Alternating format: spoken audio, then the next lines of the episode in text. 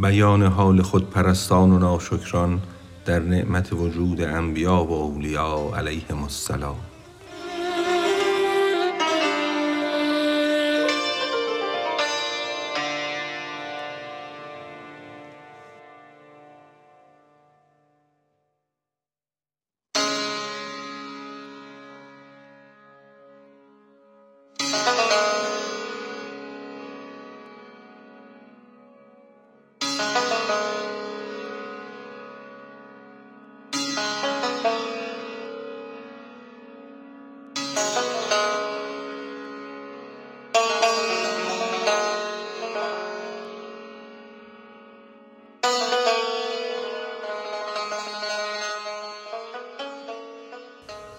هر که زیشان گفت از عیب و گناه وز دل چون سنگ وز جان سیاه وز سبکداری فرمان های او وز فراغت از غم فردای او وز هوس وز عشق این دنیای دون چون زنان مر نفس را بودن زبون وان فرار از نکته های ناصحان وان رمیدن از لقای صالحان با دل و با اهل دل بیگانگی با شهان تزویر و روبه شانگی سیر چشمان را گدا پنداشتن از حسدشان خفیه دشمن داشتن.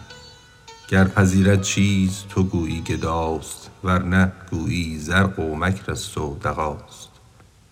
گر درآمیزد تو گویی طامع است ور نه گویی در تکبر موله است. یا منافق وار عذر آری که من مانده ام در نفقه فرزند و زن نه مرا پروای سر خاریدن است نه مرا پروای دین ورزیدن است. ای فلان ما را به همت یاد دار تا شویم از اولیا پایان کار. این سخن نی هم ز درد و سوز گفت خوابناکی هرزه گفت و باز خفت. هیچ چاره نیست از قوت عیال. از بن دندان کنم کسب حلال. چه حلال ای گشته از اهل ضلال غیر خون تو نمی بینم حلال. از خدا چاره ستش و از قوت نی. چاره ش است از دین و از طاغوت نی. ای که صبرت نیست از دنیای دون. صبر چون داری ز نعم الماهدون. ای که صبرت نیست از ناز و نعیم. صبر چون داری از الله کریم.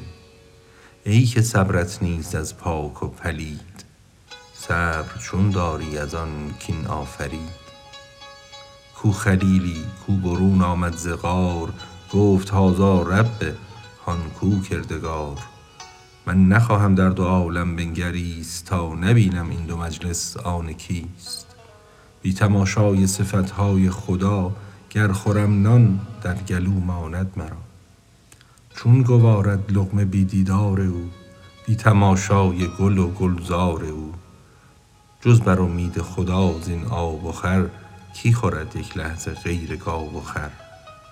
آن که کالانعام بد بل هم اضل گرچه پرمکر است آن گنده بغل. مکر او سرزیر و او سرزیر شد. روزگارک برد و روزش دیر شد. فکرگاهش کند شد عقلش خرف. عمر شد چیزی ندارد چون الف. آنچه می گوید در این اندیشه ام آن هم از دستان آن نفس است هم. وآنچه می گوید غفور است و رحیم نیست آن جز حیله نفس لییم ای غم مرده که دست از نان تهی است. چون غفور است و رحیم این ترس چیست